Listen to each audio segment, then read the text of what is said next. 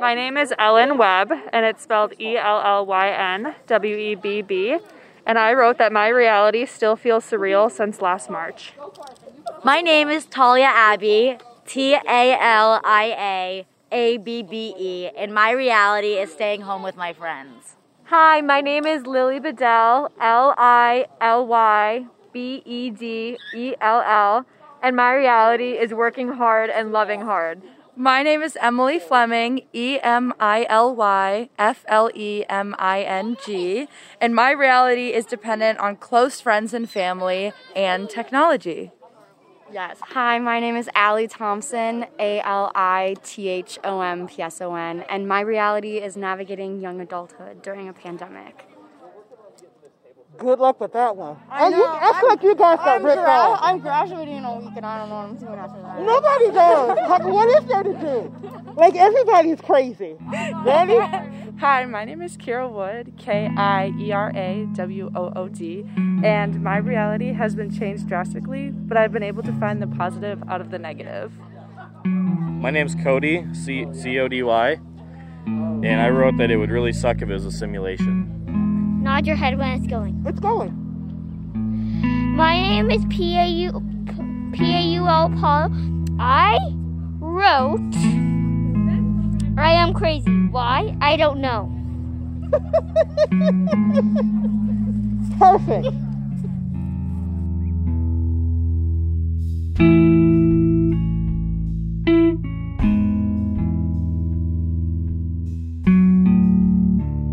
Since last March, our reality has changed. The COVID 19 pandemic has forever shifted the way we live our lives and how we interact with the world around us. Now, as we begin the slow process of returning to normal, whatever that means anymore, we face a difficult task reasserting our reality in a post pandemic life. But will things ever really be normal again? Will we ever return exactly to the way things were before? Major global events like COVID 19 not only shift who we are as a people, but the ways in which our society operates. I'm Jonah Chester.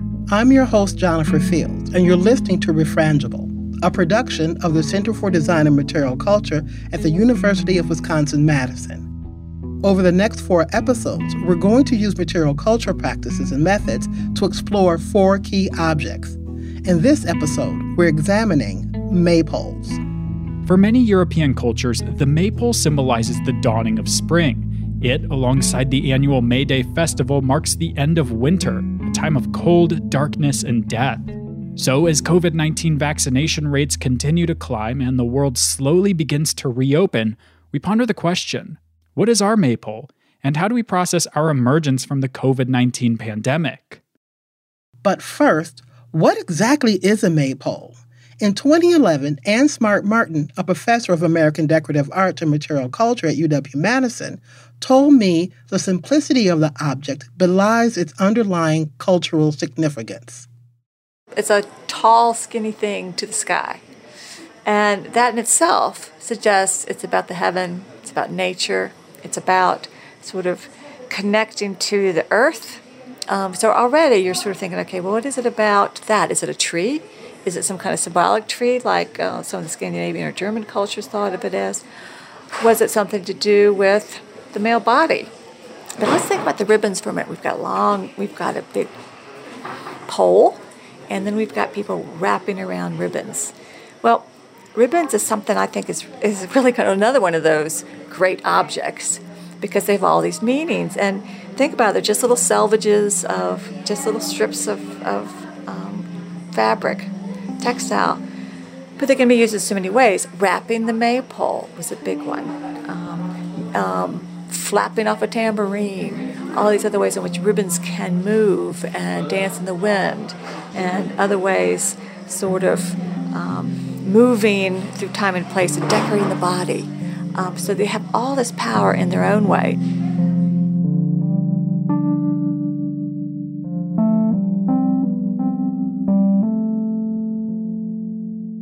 For 47 years, Sandy Spieler was the artistic director of the Heart of the Beast Puppet and Mask Theater in Minneapolis and founder of the annual May Day Collaborative and Civic Celebration of Art.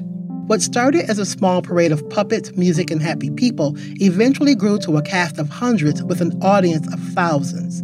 Along the way, the object at the center of the celebration, the maypole, became the tree of life, with roots running deep into the community.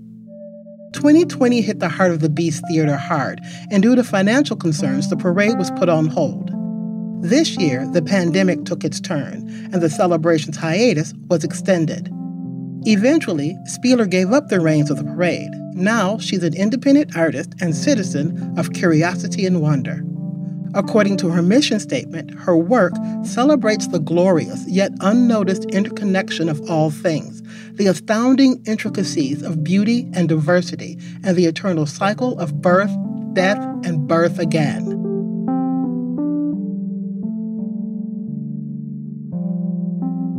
I think that primarily I am a lover of this place, of this world, and I just keep recognizing that my life is a gift, this gift of life that I am present in. And I think that I, I often define my work with two eyes of wonder wonder with an exclamation point and wonder with a question mark. And the wonder with the exclamation point opens to the incredible diversity, beauty, fomenting wonder, like just awesomeness. And the question mark is like within this this amazing gift, why is there so much disparity of poverty to our bodies and the earth and so much uh, hate, self hatred, hatred of a quote other. I don't consider anyone other, but quote unquote other. Um, why? And my life, my work has revolved around looking at both of those two things as honestly as possible, openly opening my heart to the incredible wonders and trying to use my mind my heart and my hands towards uh, squarely looking at the the woes that we also live with. And then that's a huge that's a huge responsibility. How does that show up in your work? What materials do you use to even begin to approach that? I knew you wanted me to say shorter. No, well, no, no, no, no, not at all. I mean, this oh. is a conversation, and mm-hmm. it's a conversation about getting to your work and in getting because what you're doing is incredible. To take on that yeah. task is a huge. That's a huge task to attempt, and it seems to me from looking well, at your work that you you do this on a regular basis. So then, how do you get from that concept to putting it into putting it to action and, and having a physical representation of that? Okay, well, I I don't think that I ever began with um, this sense of wonder of the exclamation point and the question mark um, as as a guiding light. I think that that has come as people ask me about my work. I think basically I I want to live as a human being humbly, listening in deeply to what is happening in my neighborhood with my neighbors, in my family, in myself. Um, and how does how is that manifest in the larger world as well? So a lot of times it is just observing, um, observing what is happening, and a lot of times it's listening and talking and conversing and wrangling. Um, in the theater that developed in the Heart of the Beast Theater, we did a lot of, especially um, coming into May Day time, when we were trying to find a theme of what is happening in this time and in this place. We would gather circles of people together, actually, anyone who wanted to come to be part of those circles, and say, What is, what is happening? What is rising? What is rising in your heart? Um, and what is our response to that? What can be done? Um, how is that held? Um, where did this theme that we're talking about begin? How is it now? What might the trajectory into the future be? And then I've been really fortunate over the years to work with so many creative and deep thinkers. And because uh, we started using this form of puppet theater, inspired quite a bit from the bread and puppet theater in Vermont um, and the work of Peter Schumann and all of the fine artists there, of being able to take materials that are easily accessible clay, cardboard, paper mache and fashion them into images. The thing that's so wonderful about the world of puppet theater is that it's based on transformation. And yes, you can make something that looks rather realistic, but you can also craft images that are of things that are more interior, that are emotions, that are times past, that are prayers for the future. And you craft them into some kind of image and then they can interact. And it doesn't always have to be even in the human world, but also looking at the whole relationship of life, like that everything is interacting on this quote unquote stage of this time and in this place. And the incredible language of puppet theater enabled those kinds of conversations to happen in the flesh in the embodiment of movement and image and music and energy. And when you talk about meeting in these circles, was that how you is that how the May Day celebration came to be? Because it Yeah, I encompasses mean- all these things that you're talking about.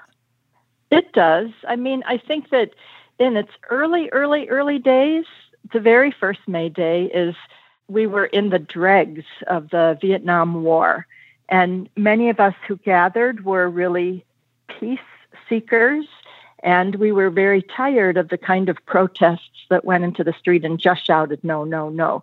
And we thought, like, well, what else can happen? It's not that we don't believe that that's good and powerful, but what else can happen? And what is the what what has happened where our neighborhood has become so um, divided? What about if we honor people coming out of their houses, and here in Minnesota, that's in early spring, to see each other again and to simply welcome each other and to say hello and how are you?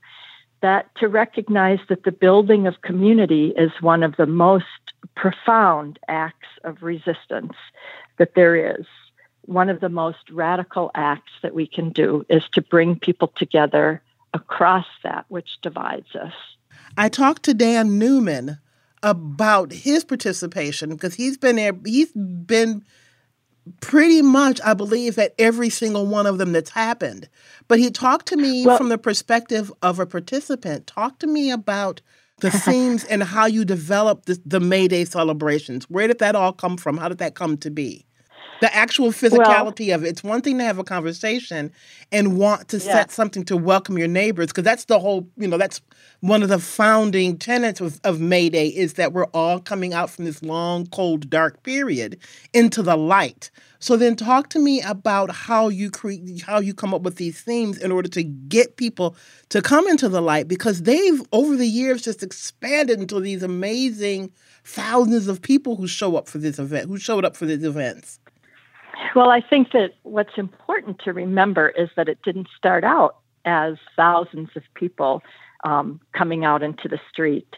Is that it started with just the essential desire to um, bring um, some of the images that we had in our theater out into the street, so that um, they they could live in the community. So we had, I think we had a large earth face. We had some wa- a water face. We had two accordions. Um, there were other things as well. Maybe there was a total of maybe, maybe, maybe 200 people, maybe not even that. But being in the street and walking together to the park, I think from the beginning, we did want to honor two things. We wanted to honor um, humans and the change bringing of our minds, hearts, and hands, and in that way, that we were honoring the labor history of May Day. And some of the people in the very early first May Day um, were part of groups that were celebrating the Labor May Day. And we wanted to honor the change bringing of the earth, the green roots of May Day that rise at this time so incredibly much. So I always talked about the twining of the red roots of May Day, the human roots, the blood root, and the green roots, the green blood of the earth, and twining. And really, towards the end, I felt less and less comfortable saying the twining of those two roots because I see them as intrinsically melding into just this incredible brown brownness of our whole humanity of the earth relatives uh, not only human but all the all the earth relatives. So how you keep asking me how how how.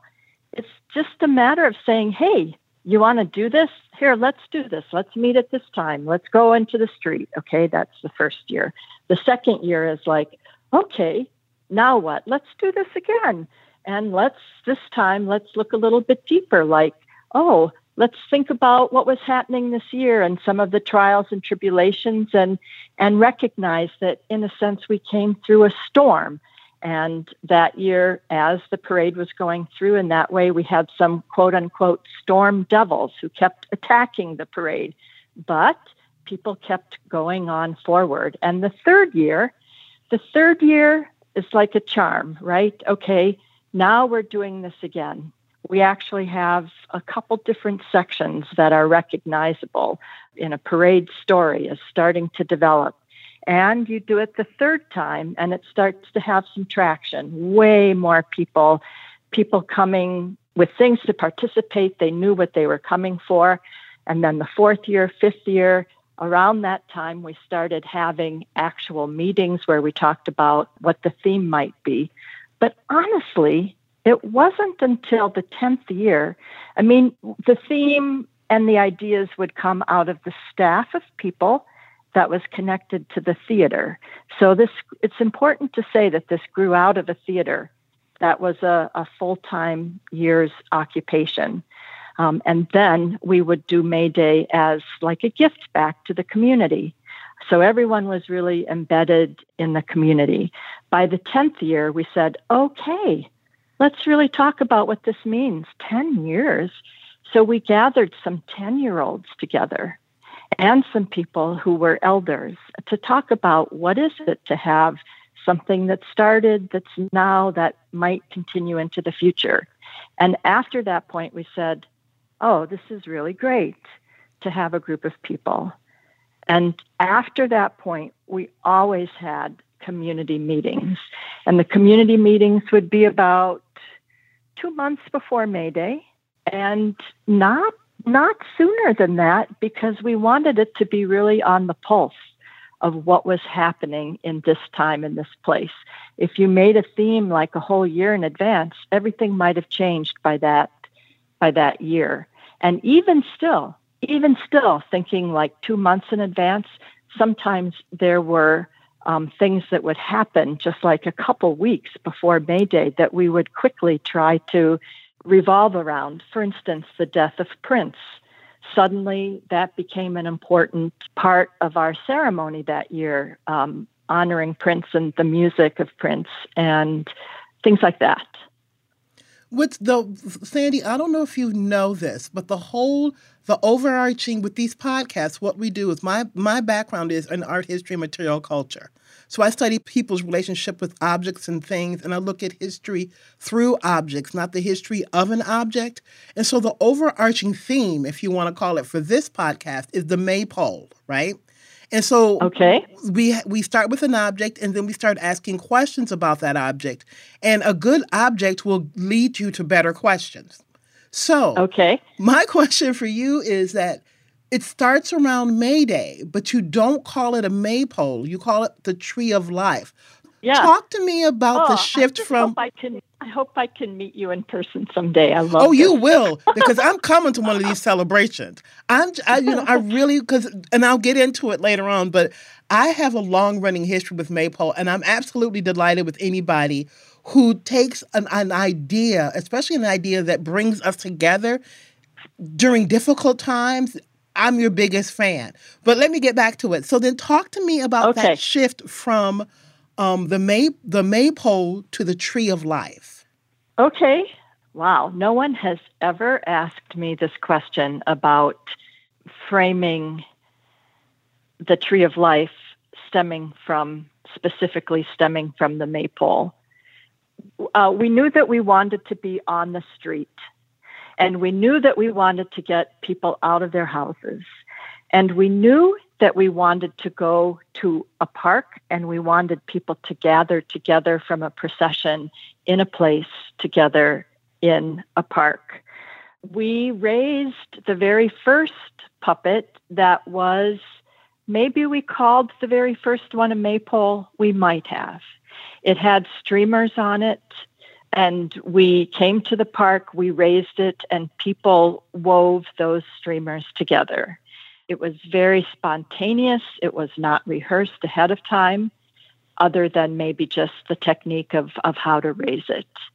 And then it seemed like maybe the image of the tree, the tree of life, was further reaching, um, that it would encompass more breadth of understanding because the trees trees of life just span it has a global span.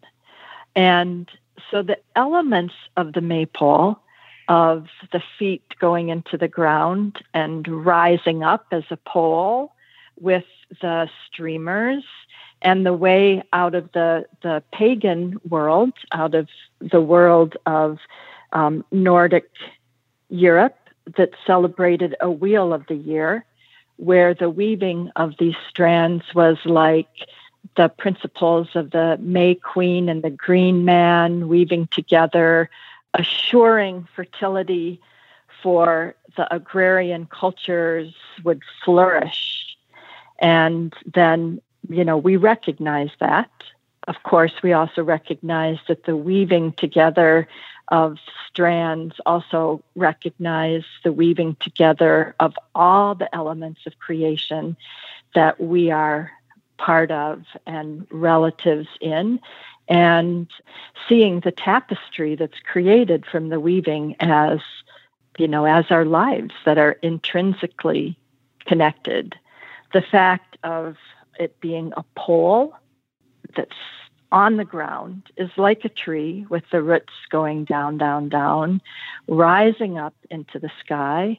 It is connecting the sky to the earth. I, think that the image of the tree of life was something that rose because of wanting something that had roots in the ground with the rising up into the sky so it's this pole, fundamental pole that connects the earth to the sky. But then it has these arms that reach out to embrace all of us like a tree.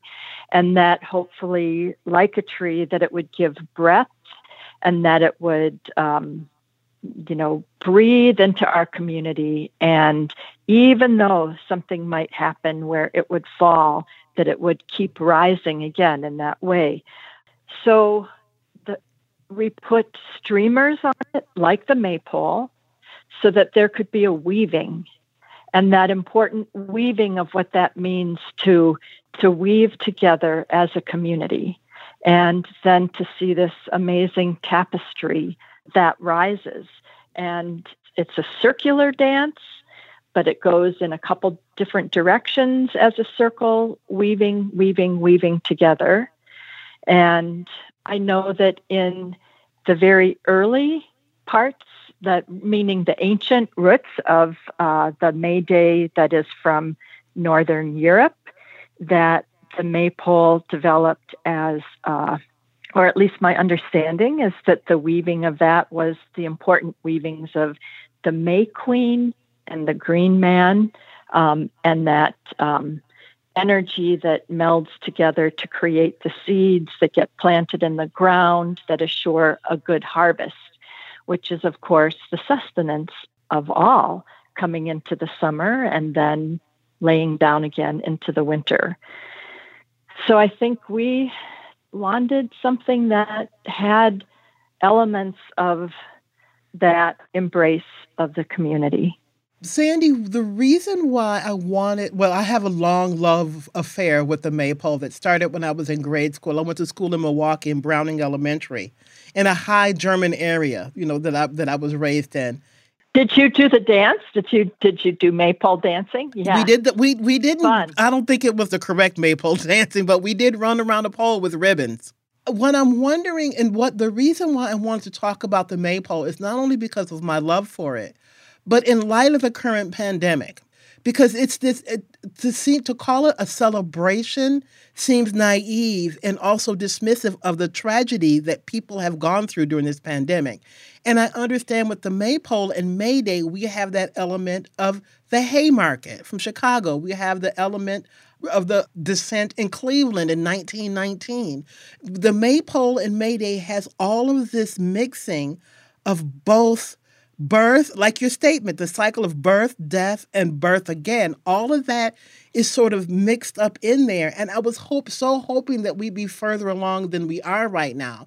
And I thought this would be a glorious way, you know, maybe rather than creating a new celebration or a new ceremony or a new observation of this time period of this coming out of darkness, that we could we could somehow make this part of the May Day celebration so then my question to you is, Sandy, if we were able to have a tree of life celebration right now, what would that look like? Um, you know, I just cannot answer that um, by myself because such questions are trained inside me now of the process of it being a conversation with many people. But honestly, I would have, because we're here in Minneapolis, I would say two things. May Day for me is always about the twining of the life giving breath of the world. So, honoring the trees rising and the breath, us being able to breathe. And then, because we have just seen uh, a glimmer of some kind of hope in the conviction of the policeman who held George Floyd down where he could not breathe. That that sense of breathing might become an image for recognizing uh, how important for all of us to breathe, and the fact that breathing was a big part of COVID and people who were dying of COVID who could not breathe. So recognizing primarily, fundamentally, that when we are born, our lives are marked from our first breath. And when we die, our lives are marked from our last breath. So, recognizing that breathing is what brings us into communion, into concert with all that is, with all the beings of this world, human and non human, that have life. And that trees are a major part of it, our lungs, and the people who are the tree planters who are recognizing that importance at this time and recognizing the devastation of our forests and the devastation of peoples. I think it may be who knows? Maybe it would be connected with that. But I mean, here in Minneapolis, we and in my neighborhood and this neighborhood of where the In the Heart of the Beast puppet and mask theaters May Day happened, we are right here in the epicenter of the major conversations happening about racial justice and connected with security systems and policing, the history of policing, the future of what that is, and how we hold each other as a community. And there is so much incredible, good, brilliant thinking that is rising from the community here and the young people and the old people together.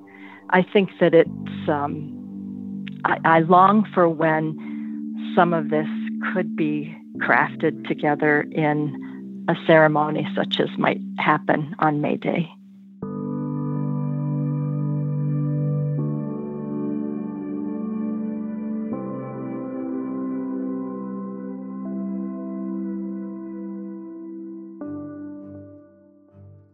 Dan Newman's introduction to the Tree of Life came as the Vietnam War was ending. I was living in a collective, a commune in South Minneapolis called the Almond Tree Household, and we were a social justice collective associated with a Luther with the Lutheran Church in terms of background, uh, but not any kind of. Um, that the building we were in was an old. I was living in a commune in a former convent. One of the things we'd read was a book by the theologian Harvey Cox called The Feast of Fools eh, from like 1968. And in The Feast of Fools, Harvey Cox talks about the tradition of ceremony and celebration and ritual as the way that people and cultures envision a different future. The Feast of Fools was a medieval celebration ritual where for one day the social order was upturned, and choir boys were bishops and donkeys were priests, and and everything was upturned for a day. And it took the combined power of the church and state a couple of centuries to wipe out that tradition. Mardi Gras out of that some of that tradition, May Day, I mean all kinds of things that come out of this tradition of, of people collectively re-envisioning a different future and that ceremony and ritual and art are a big part of that we had a lot of activities going on in this building. We had a building, so we community groups met there. There was a feminist theater that got started there and met there. There were, you know, uh, men's uh, groups starting there. There's all kinds of things that happened around the building. I come from a Scandinavian background. I'm a, you know, Minnesota Swede. Uh, maypoles, May Day were things that I grew up with. I mean, we used to have a little maypole at the, at school. You know, we'd have May baskets when I was a kid so that idea of coming out of your and you know winter's tough in Minnesota. So the idea of coming out in the spring together and having a ceremony together. The other thing was it was very it was it was overtly political in the first year because it was also the the Vietnam War was still going on, and so it was it was um, you know some of the activities in the first year were around the you know res- resistance to the war in Vietnam, and the war ended uh, just shortly before the first May Day. So it was now it became a celebration of the end of the war. With May Day, the tradition has been there's a theme that comes out of, a, community meetings and community conversations, which is one of the things I said, think that sets this thing apart from others is that there's major community conversation that happens. That conversation is changing and needs to include more members of the community, more people from the more diverse backgrounds. Our community is is changing, and the composition of Mayday needs to change with it. Uh, South Minneapolis has always been an area of minority, uh, high significant minority populations. It's always been the area where immigrants come. My grandparents' parents came and lived in South Minneapolis as immigrants. So I think it becomes a tool to express what people are feeling. And how you tap into what people are feeling is the, is the ultimate question. How do you do that? Whose voices are heard? How are those voices expressed? Everybody uh, gets a chance to shine. Everybody's an artist. Everybody's a performer. And everybody gets cheered and supported in the way of doing that. Um, you know, that's a beautiful thing. People coming together to make puppets and to make floats, and the workshops are, you know, uh, just all kinds of people coming together. Every kid can be on stage in a, and be the star of their show. My granddaughter's about six years old, five, six years old. I guess she was about six. So we're at the theater at it's a holiday show, and after the show, my granddaughter says to me, "Grandpa, how old do you have to be to be a puppeteer?" And I said, "Well, let's go ask Masa. Masa is one of the performers. He's backstage. This shows up. Let's go ask Masa what he thinks."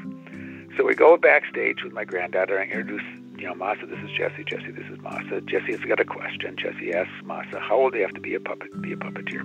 And Masa gets looks at her real closely and rubs his chin and says, Well, I think you're old enough right now. And the look on her face was like, Wow, And she was. You know, it's like, yes, this is possible for anybody. I'm, I'm like the, the crew chief for the, uh, the, the Tree of Life crew. That's my main job. We have to build the puppet every year. It comes apart in pieces, so we have to, you know, take a few hours to put the thing, put it together. So it, it it's too heavy to carry for all that time for us old people now. So it's on the cart under a shroud. And when it comes to the park, it's under a shroud. And when it gets onto the parade, into the ceremony ground, it's under a shroud until the the sun arrives. And then the shroud comes out, comes off, and the tree of life goes up. And then it's performed. It circles and it's and it, and there's a maypole dance, and then the, the arms come together as a as a blessing in the front. This is just the most wonderful thing I do in a year. It's the high holiday for so many people. It's evolved into a beautiful, uh, beautiful time for folks to come together. People coming out of their houses, people coming and seeing each other, people you haven't seen for a year. Uh, you see around May Day. The, um, it's it's a it's a gift to be able to participate in May Day, and is a gift for us all and the tree of life is a gift for us all, and that's how we talk about it. And and so we you receive the gift while giving the gift, and uh, you know that's what it takes. Uh, it's just uh, it's a part of my identity. I mean, it's like who I am. I do the tree of life. I do the May Day.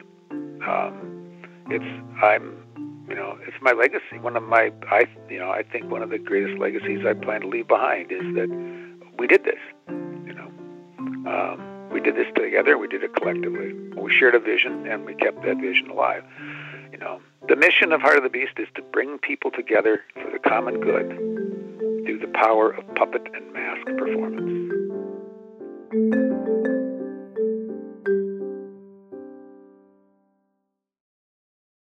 Just as spring always comes, winter will always return.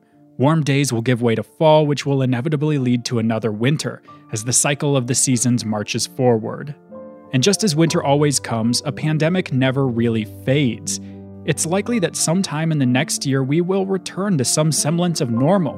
Businesses will reopen, music and art festivals will come back, and we will slowly begin the process of picking up the pieces from the past year. But COVID 19 will continue it's likely to remain with us for years and potentially decades to come as the virus evolves and changes. New variants will emerge, which will require new tactics to fight. So, what do we get from the past year? What is the result of a year in isolation of the more than half a million Americans lost to the pandemic? Well, I, I think there are a few things we can glean from this past year. I, I think the first of them is that pandemics happen and, and viruses like SARS CoV 2 emerge unpredictably. Dr. Thomas Friedrich is a professor of pathobiological sciences at UW Madison and an expert on the evolution and emergence of viruses. He says the most important thing we're bringing out of the COVID 19 pandemic is the infrastructure to fight and suppress future outbreaks before they happen. You know, there was a small handful of people who were sounding the alarm about bat coronaviruses saying that these look like viruses that, that could cause a pandemic in the future. But, uh, you know, most of us didn't have our eye on that particular ball and we're not necessarily looking out for those viruses. Although I will point out that I, I myself was part of a like pandemic planning exercise back in 2018 where we were tasked to kind of think about a, a response to an emerging pandemic virus. And the scenario we were given is, was eerily similar to the scenario that from which the, the actual coronavirus emerged. So it's definitely something that's been on the minds of a lot of, of biologists and and epidemiologists and and I think kind of disaster planner type people for a while that that there could be a pandemic. And so I think it's important to remember that that like as disruptive as this pandemic has been, as unpredictable as the start was, as unforeseeable as the end, if there is one. We should take this lesson to heart and say that, that this is not going to be the last pandemic. And the next one may be more disruptive than this. So, what are things we can do to prepare for future pandemics, to hopefully respond faster in a more coherent fashion? How do we um, kind of get behind the eight ball early in this pandemic? And, and what can we do in the future to be able to respond faster. Second, as we've already talked about, I, I don't think this pandemic is going to have an end per se. There's not going to be a day on which we all get together and celebrate the end of the pandemic like you would celebrate the end of World War II. The, the virus doesn't sign a surrender document. What happens is we learn to live with it. And, you know, cases will decline, but they probably will not go away. And as long as there are pockets of virus transmission in the world. And those pockets are most of the world right now. We should remember, like the developing world is not going to get you know vaccine in in large quantities for at least another year probably. So as long as there is ongoing transmission, there is not only the human toll of that transmission where it's occurring, um, which we should be concerned about. But even if we're just concerned about ourselves, that transmission could lead to the emergence of new variants that escape vaccine induced immunity and require vaccine updates could come back and cause disease here um, just like the initial coronavirus did. So you know the the basically all of these things are teaching us that we need to be aware uh, of what viruses are circulating in uh, in the world and in our own communities. And we need to be able to turn that awareness into um, you know an epidemiological medical and policy response as fast as possible so let's say 10 years down the road, will COVID 19 become just as normal to everyday life as influenza and getting a yearly flu shot? Or is that like comparing apples to oranges? Well, I think it's difficult to predict with, you know, but um, if, if I had to guess, I would say that, that yes, the, this virus is going to become endemic in the human population, that it's going to circulate in humans from now on, and that we may need periodic vaccine updates, whether that's an annual booster shot or less frequent than that, but very much akin to the influenza situation. And I think there's sort of two things to think about there. One is like the flu virus, the coronavirus may evolve so that that it evades detection by our immune response. So, you know, people who've been infected or vaccinated, they have immunity to that virus that infected them or the, the vaccine that they got. But the virus may change over time to the point where it's no longer recognizable by, you know, your immune system. And so we may need to to update vaccines for that reason. There's already some suggestion that that might be the case uh, for some of these variants. And second of all, we don't know how long immunity after infection or vaccination will last at a protective level. And so some people have said that for other coronaviruses, we know about four so called seasonal coronaviruses that cause more like the common cold in humans. We think that one reason why people can get those more than once is that that um, your immune response just sort of goes away a little bit faster than you'd like. And so after a little bit of time, you're susceptible again. And so we might need to get regular boosters for that reason, even if mutation is not that big a concern. You mentioned that you had worked on a pandemic task force and that a lot of what you worked on is very similar to what we've undergone in the past year. Now, that raises a question uh, Is this pandemic out of the norm for what we had previously expected? Or is it pretty in line with you know pandemic simulations and we just weren't really prepared from a logistics standpoint to respond to it i think that's that's a good question and kind of a big question to answer i mean so we've known um, you know since 1918 that respiratory viruses can cause devastating global pandemics there was the 1918 influenza um, that was thought to have led to the deaths of somewhere like um, 50 million people worldwide. It's difficult to estimate, but something like that. And so, ever since then, there have been, been three influenza pandemics since 1918. So, we know this can happen, you know, and, and we've watched the emergence of other viruses that have caused, you know, regional or global outbreaks like Zika, the West African Ebola outbreak of 2014. I mean, these are just some some recent headline grabbing outbreaks people who study viruses know that that there's a just vast amount of viral diversity many different kinds of viruses infecting animals all over the world humans are disrupting the habitats of those animals in every corner of the world not just in china or southeast asia but all over and so while we cannot predict which virus may cause the next pandemic or when or under what circumstances exactly that pandemic may occur. Um, the idea that there could be a viral pandemic is is like pretty well accepted by a wide variety of scientists and policymakers. So so like broadly speaking, do we expect there to be pandemics? Yes. I think what what took a lot of us by surprise in the scientific community is the the degree and speed with which the response to the pandemic in our country and elsewhere became politicized and the the degree to which we had to counter misinformation and disinformation to get people to uh, to kind of respond, use evidence based responses that would would you know keep the population safe. You know, I think scientists like to think that like if we give people the facts, then then they'll respond accordingly. But it didn't turn out that way, and I think that has brought up a kind of blind spot in pandemic planning, uh, which is how do you communicate the you know maybe difficult and, and sometimes uncertain science about a new virus to the public in a way that earns their trust and gets people to have a community minded response where people will take actions that that may sacrifice a little bit of their own freedom or their own like what they might want to do for the good of the community. And and that was much more challenging than i expected as you mentioned, politicians uh, especially have raised and spread doubt about accepted health and science policy over the course of the past year.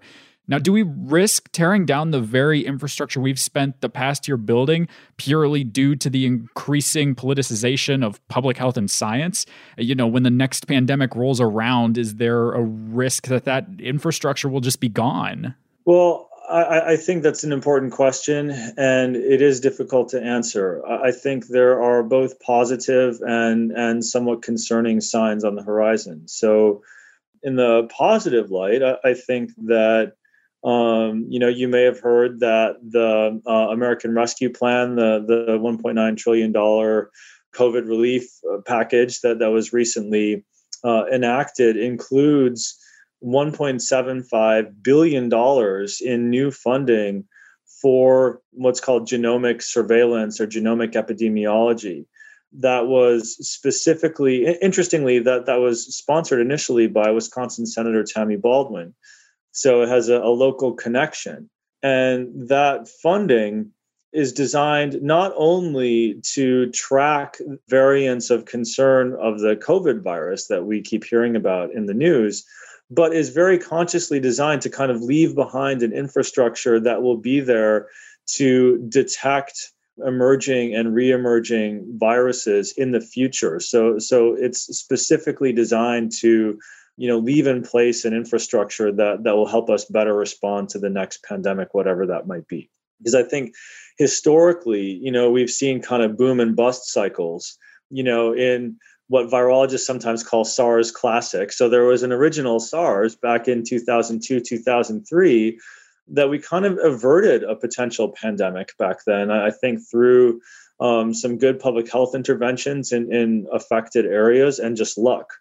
And so after that, there was interest in coronaviruses for a while, but then the funding for that kind of dried up because there wasn't a pandemic threat anymore as people perceived it you know, similarly, there was some interest in pandemic planning after the 2009 influenza pandemic, and that kind of waned. And then after Zika, and then there was a response specifically for Zika, and then after that got under control, then then that kind of waned. And so we we we have hopefully learned through many of these cycles in the last 20 years that you can't just constantly be responding you have to have tools in place you know on the day the pandemic gets going so that you can respond quickly and hopefully shut it down sooner than, than we've been able to do for past outbreaks.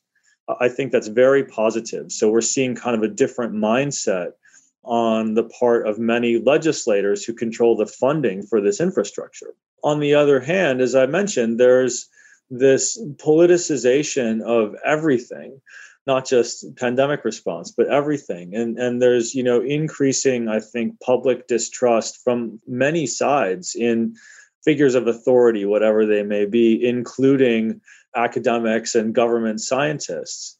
And so it just becomes harder for people to, to get a coherent message across to, you know, a large proportion of the population who we all need to get on board with responses to a pandemic. So I think that part of future pandemic planning is going to have to include how do we better tailor our messaging?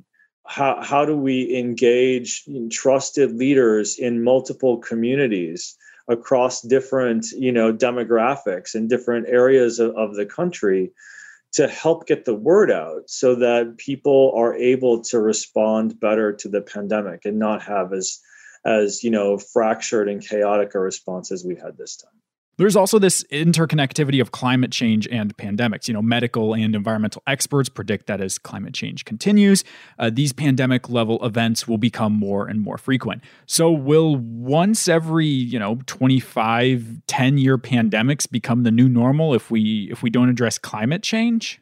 Well, uh, I think that I mean you can't say that that okay pandemics are going to happen every 10 years unless we address climate change, but you know we've already been through a litany of outbreaks pandemics and and kind of near misses of the 21st century so far. Sars mers um, 2009 influenza west african ebola in 2014 zika in 2015 2016 et cetera et cetera. So there are absolutely increasing outbreaks that could lead to pandemics and they are driven by multiple factors, including climate change and just human disruption of the natural world. So, in a world that is more crowded and in which kind of natural cycles and natural habitats are being increasingly disrupted by human activity, you know, animal populations moving around due to climate change, et cetera, et cetera, humans are going to encounter more animal pathogens. And those animal pathogens, because humans are are more numerous and more crowded together are going to have better opportunities to touch off larger scale outbreaks than than they might have done 100 or 200 years ago so I think that is is pretty well accepted in the scientific community. Um, you know, will there be some kind of regularity to it? Uh, no, I mean, like as I said, the the um, the actual pandemic event is very difficult to, to, predict, but the idea that something like this is going to happen in the future, I think, is fairly well accepted. Pandemics may, like, we may be able to trace a beginning to to pandemics when uh, an animal virus crossed into humans and started the pandemic, but but they don't really have an end. The virus doesn't surrender. We sort of have a détente and I expect that over the the next two or three years we will we will arrive at that détente with this coronavirus. But I hope that we learn lessons about you know not only the scientific things we can do to prepare for the next pandemic, but the societal political socioeconomic things that we need to do to prepare for the next pandemic and hopefully meet it with better preparedness and cohesion.